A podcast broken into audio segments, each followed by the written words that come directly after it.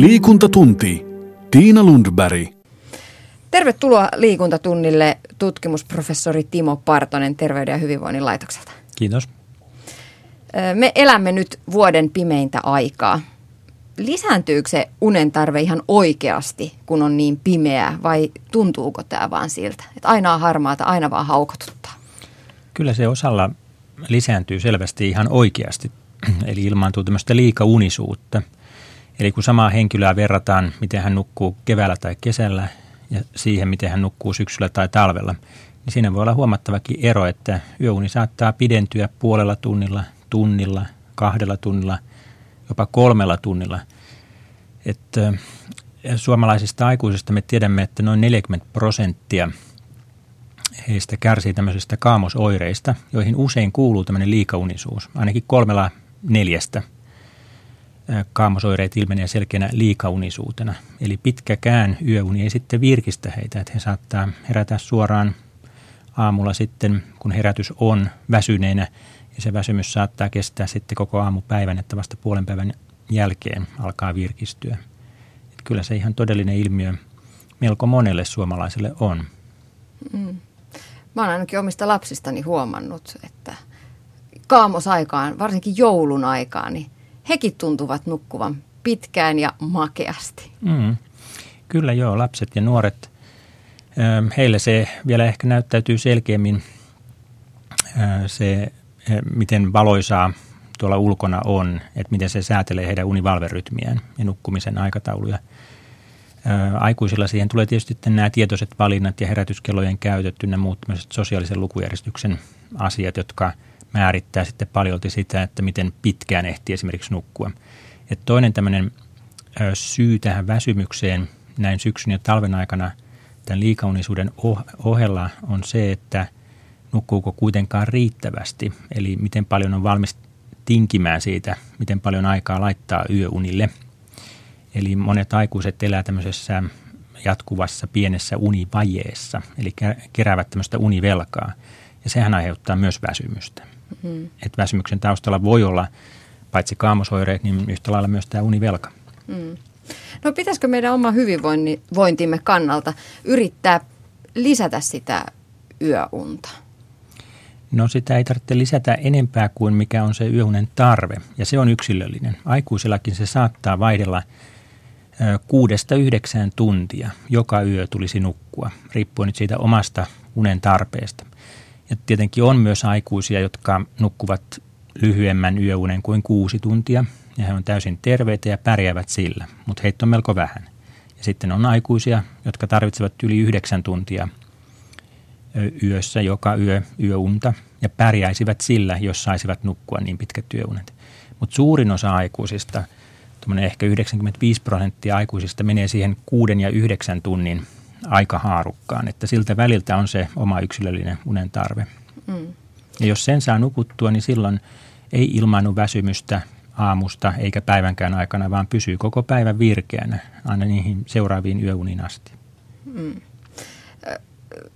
Unen vaikutuksista muun muassa painonhallintaan on kirjoitettu ja sinäkin Timo Partonen olet tutkinut sitä paljon. Mm, voidaanko siinä vetää kurvit suoraksi ja sanoa, että jos nukkuu hyvin ja riittävästi, niin pysyy hoikkana? No siltä vaikuttaisi. Ainakin se auttaa asiaa ja auttaa tässä painon hallinnassa, että jos saa nukuttua riittävän pitkät, itselleen riittävän pitkät yöunet ja että se yöuni on sitten myös – laadullisesti hyvä, eli siellä yöunen sisällä on eri univaiheita ja niiden tulisi toistua tietyssä järjestyksessä. Ja terveellä aikuisella näin tapahtuukin ihan automaattisesti, ei siihen voi itse vaikuttaa millään tavalla muuta kuin käymällä nukkumaan silloin illalla, kun semmoinen luonnollinen väsymys tulee ja sitten yleensä havahtuu hereille luontevasti, kun on nukkunut sen oman tarpeensa verran.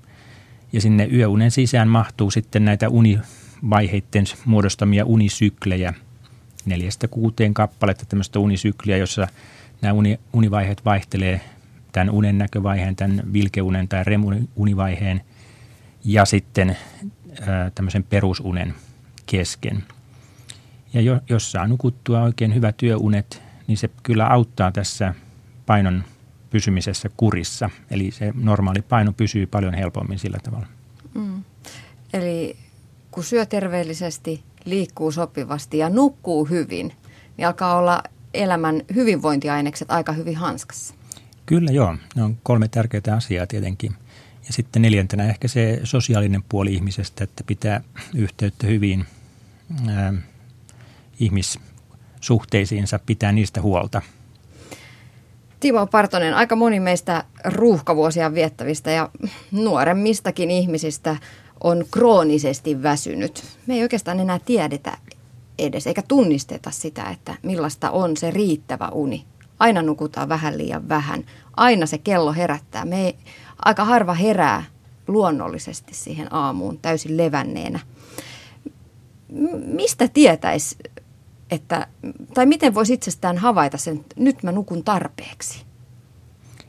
No sen oikeastaan voi vain itse tietää ja se on juuri se tunne, että millainen se herätys on. Että kun on herännyt aamulla, miltä se olo tuntuu silloin heti ja heti siinä heräämisen jälkeen. Että tuntuuko olo levolliselta, virkistyneeltä – ja sitten kun nousee ylös, tuntuuko edelleen samalta ja hyvältä. Ja sitä täytyy oikeastaan ehkä hakeakin tämmöisen pidemmän lomajakson aikana. Se olisi mahdollista vähän seurata omaa vointiaan ja sitä nukkumistaan, että kun on mahdollisuus nukkua eri pituisia öitä pidemmän lomajakson aikana, niin sieltä ehkä pystyy oivaltamaan myös sen, että kuinka pitkän yön jälkeen on, on sitten herännyt virkeänä mm. niin, että on koko seuraavan päivän ollut hyvä olo ja virkeä olo. Niin, että mikä on se min, juuri minulle sopiva mm. yön pituus. Niin, kyllä. Mm.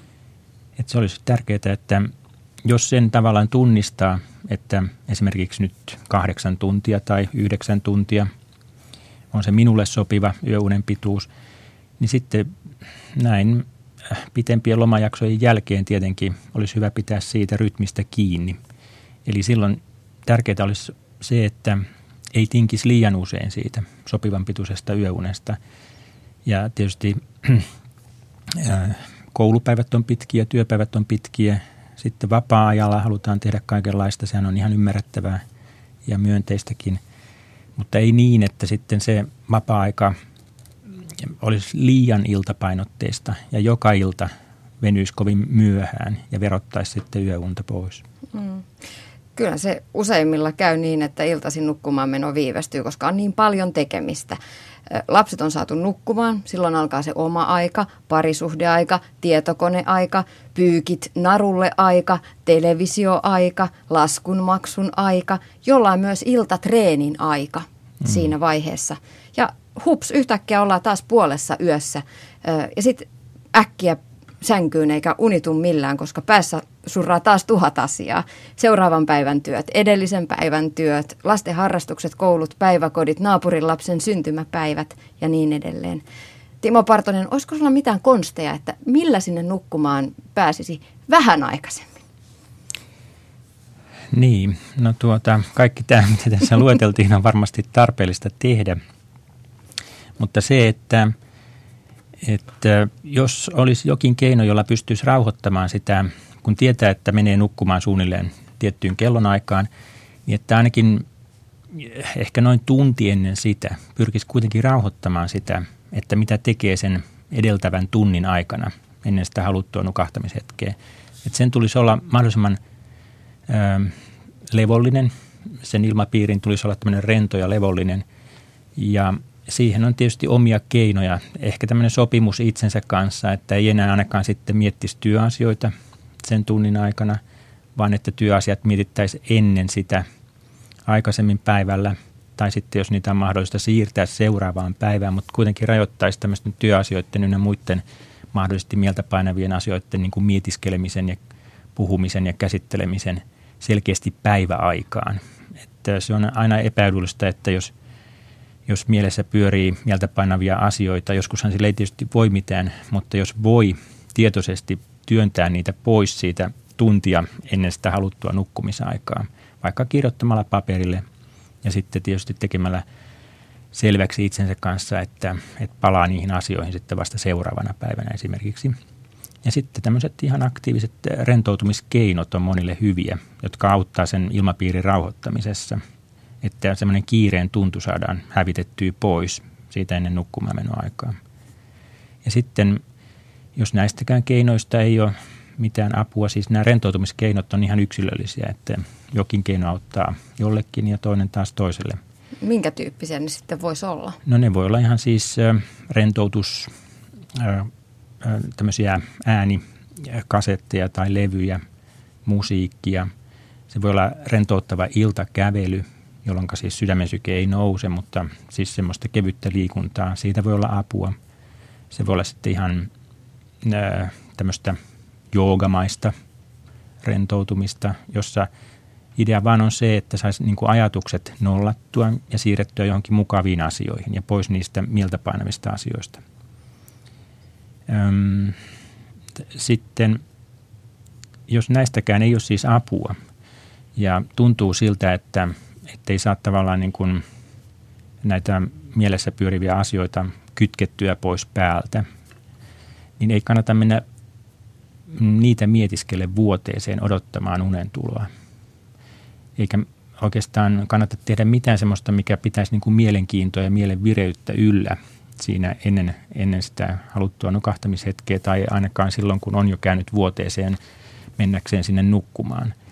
Ja sitten kaikki tämmöinen, mikä pitää mielenvireyttä yllä, niin tietenkin haittaa nukahtamista ja siirtää sitä unen tuloa vaan pitemmälle vaan sinne vuoteeseen kannattaisi sitten mennä vasta sitten, kun on väsynyt tai mm. unelias. Hmm.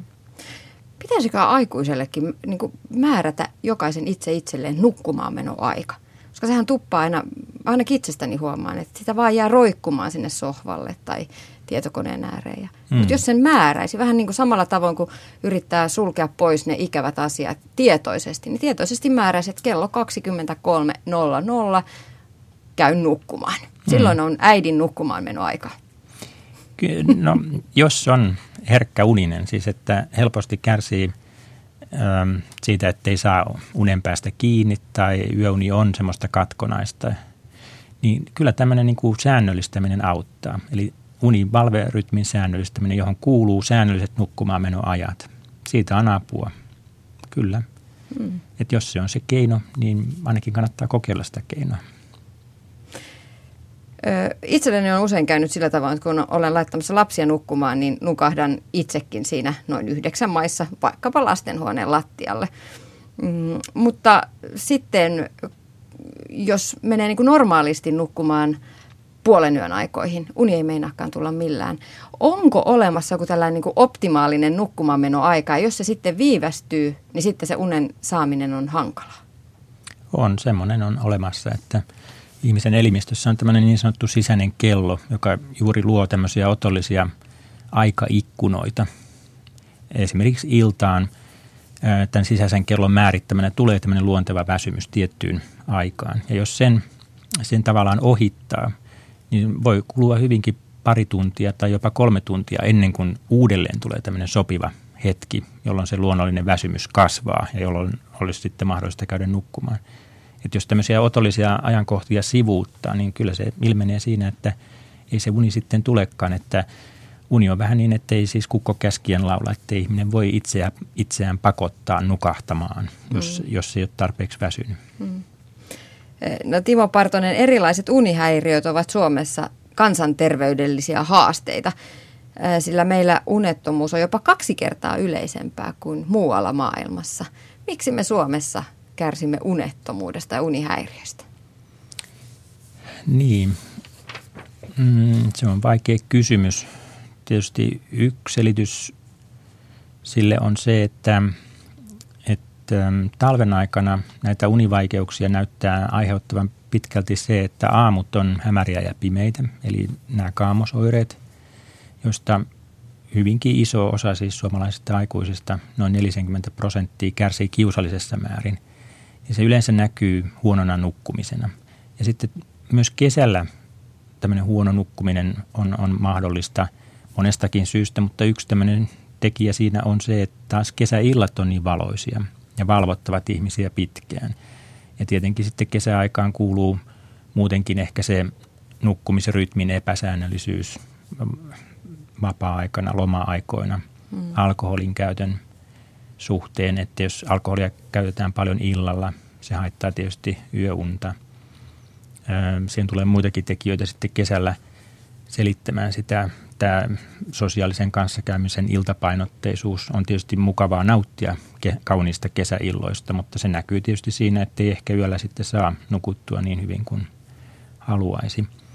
Mutta Mut kesällä sitä jaksaa, talvella ei. Niin, valo, valo virkistää ja antaa energiaa suoraan siis, että valohan pitää meitä virkeänä.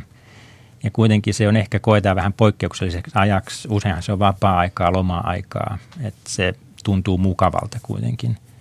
Ja sitä kestää tietysti rajatun ajan, että kesähän on sitten suhteessa tähän muuhun vuoden kiertoon hyvin lyhyt aika, että ihmiset tavallaan suhtautuvat siihen myös eri tavalla niin, että jaksavat sen kesänkin tuomat rasitukset sitten helpommin kuin talven tuomat rasitukset.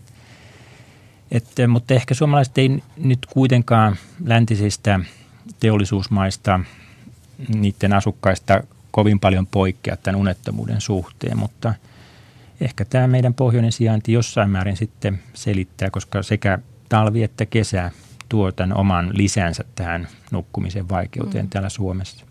Jostain lähteestä luin, että alkoholin käytöllä myös on aika isoja vaikutuksia suomalaisten uniongelmiin. Kyllä joo, alkoholihan on unen kannalta aina haitallista.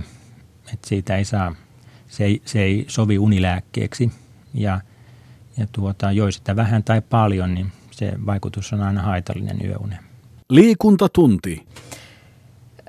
Timo Partonen, puhutaan sitten vähän aktiiviliikkujan kannalta tästä unesta ja levosta. Liikunnasta ja kuntoilusta on tullut meillä monella entistä tavoitteellisempaa. Harjoituksia suunnitellaan ja jaksotetaan. Edetään kohti tavoitetta. No olipa se sitten Finlandia hiihto tai joroisten teräsmieskisat. Tavoite on kuitenkin edessä.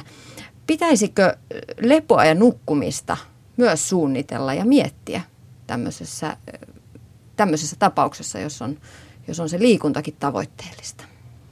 Kyllä, ilman muuta, että jos on fyysisesti rasittava päivä. Ja jos se on tämmöistä urheiluharrastusta, kuntoilua, treenaamista, niin se tietysti rasittaa elimistöä. Ja elimistön täytyy saada palautua niistä valveen ja päivän ajan rasituksista. Ja silloin hyvin tärkeää on se, että on riittävästi lepoa ja riittävän pitkä yöuni. Mm. Elimistö kaipaa sitä. No kuinka paljon sellainen päivittäinen harjoittelu, aktiiviliikkuminen lisää unen tarvetta? Onko sitä tutkittu? Mm, no en tiedä, onko siihen mitään yksiselitteistä vastausta. Että kuin, niin, koska tämä on aina niin, henkilökohtaista. Aikuisen ihmisen yöunen tarve vaihtelee hyvin paljon. Että siinä on aikuisten kesken hyvin suuria eroja. Että joku toinen pärjää kuudella tunnilla yössä, joka, joku toinen tarvitsee yhdeksän tuntia yössä. Ja useinkaan sitten tutkimuksissa ei ole tähän asti oltu kovin kiinnostuneita siitä yöunen pituudesta, vasta ihan se on melko uusi asia näin väestötason tutkimuksissa.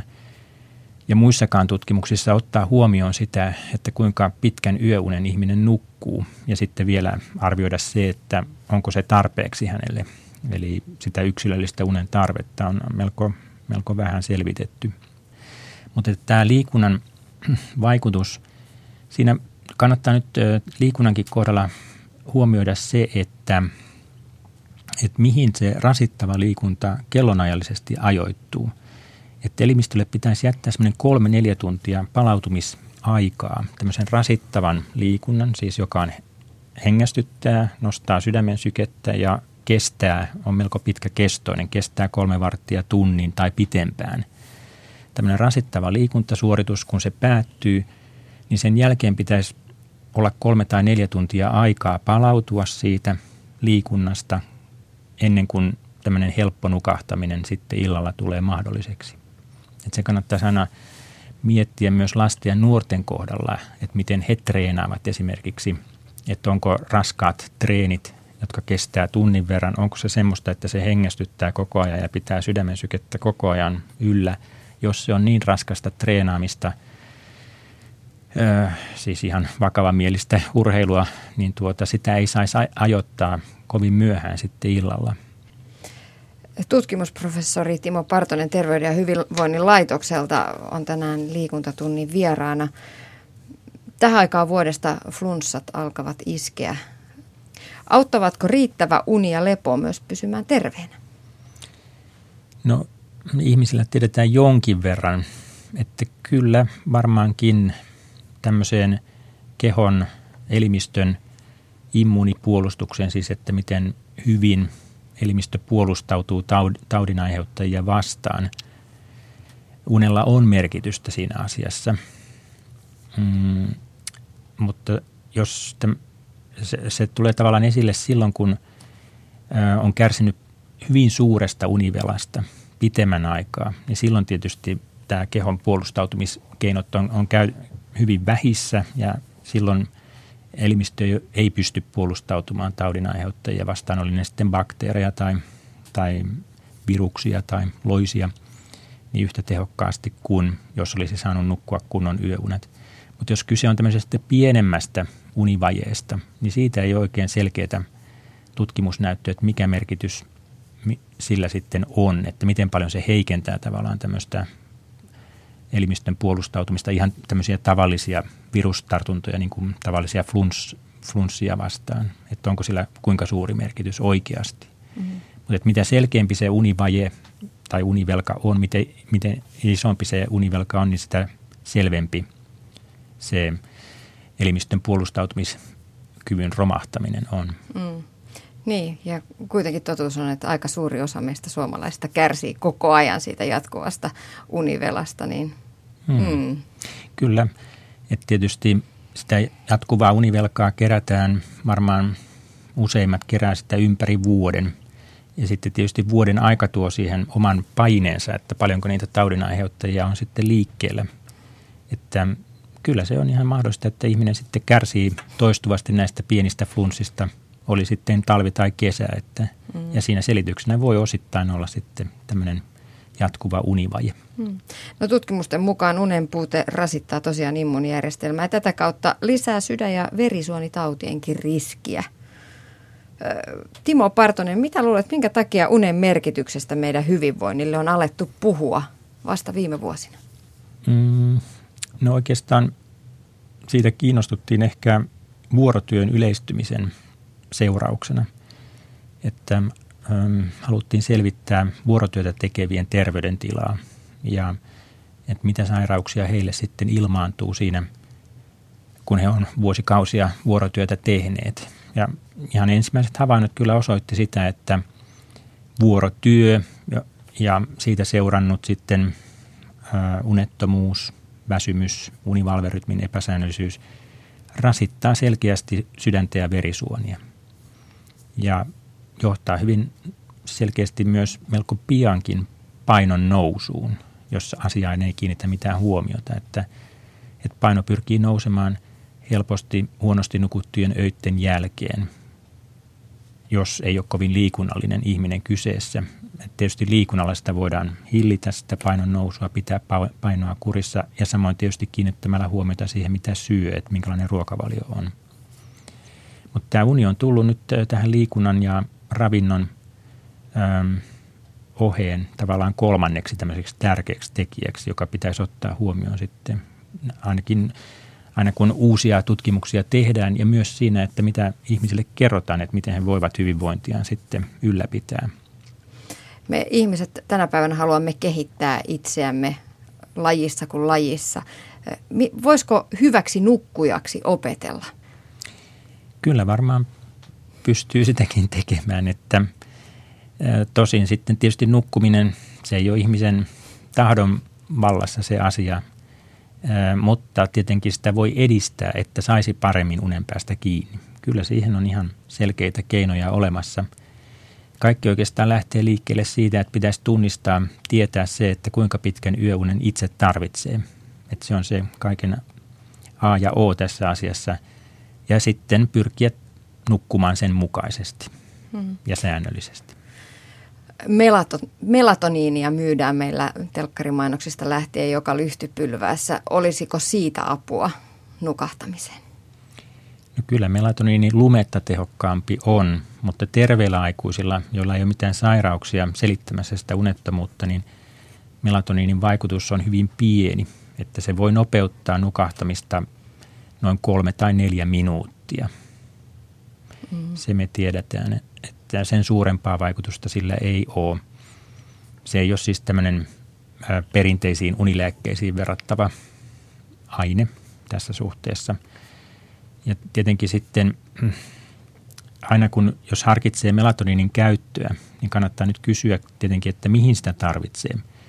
Että onko sitten ongelma kuitenkin siinä aikataulussa, siinä sosiaalisessa aikataulussa, että halutaan kaikki irti työpäivän tai koulupäivän jälkeen siitä vapaa-ajasta, eletään tämmöisen minuuttiaikataulun mukaisesti ja sitten unen pitäisi tulla haluttuna hetkenä välittömästi. Mm. Ja jos ei sitä tavallaan jaksa odottaa tai ei sitten jaksa tavallaan huolehtia siitä hyvästä päivärytmistä, joka voisi, voisi tuoda semmoisen luontaisen väsymyksen oikeaan aikaan illasta, jolloin ei tarvittaisi mitään apukeinoja siihen nukahtamiseen. Jos ei siitä jaksa pitää huolta siitä asiasta, niin sitten ihmiset ehkä turvautuvat esimerkiksi melatoniiniin, mutta se saattaa sitten osoittautua tietysti pettymykseksi, että se ei välttämättä ratkaise sitä ongelmaa ainakaan pitkän päälle. Timo Partonen, vielä viimeinen kysymys. Mistä johtuu kylmän tyynyn auttava vaikutus? niin, semmoisiakin on. Japanissahan on, on kehitetty tämmöinen, että tyynyn keskellä on tämmöinen viileämpi alue, johon sitten kun laskee päänsä, niin ö, nukkuminen helpottuisi.